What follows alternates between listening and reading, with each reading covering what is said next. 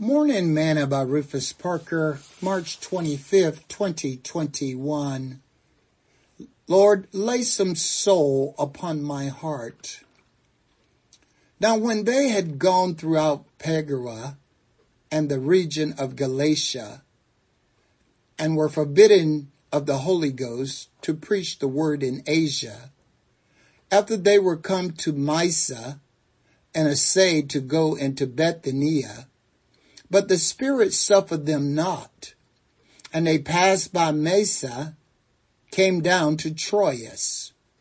And in a vision appeared to Paul in the night, there stood a man of Macedonia and prayed him saying, come over into Macedonia and help us. Acts chapter 16 verse 6 to 9. Today's morsel. When you pray each day before you head off to work, do you ask God to lay someone that needs to know about Him or who may be going through a hard time upon your heart? The world is really hurting today and people are seeking answers. Now may be a good time if you have been seeking for someone to witness to about Jesus. Jesus said that we have not because we ask not.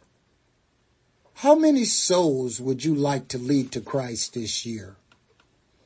We have been hearing a lot about a mighty out and gathering and I want to be a part of it. What about you?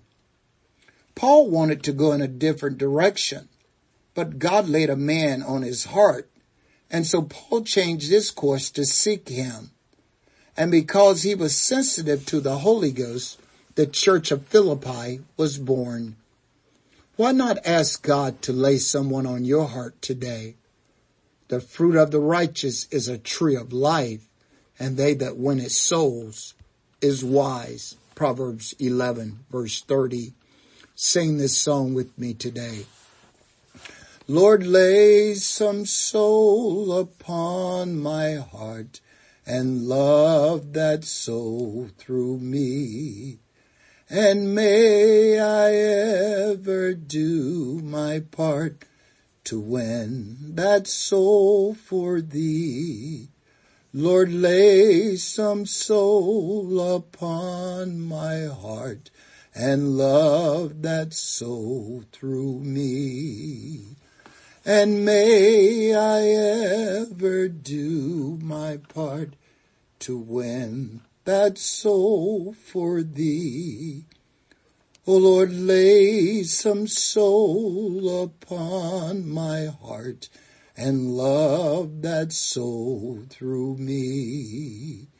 And may I ever do my part to win that soul for thee.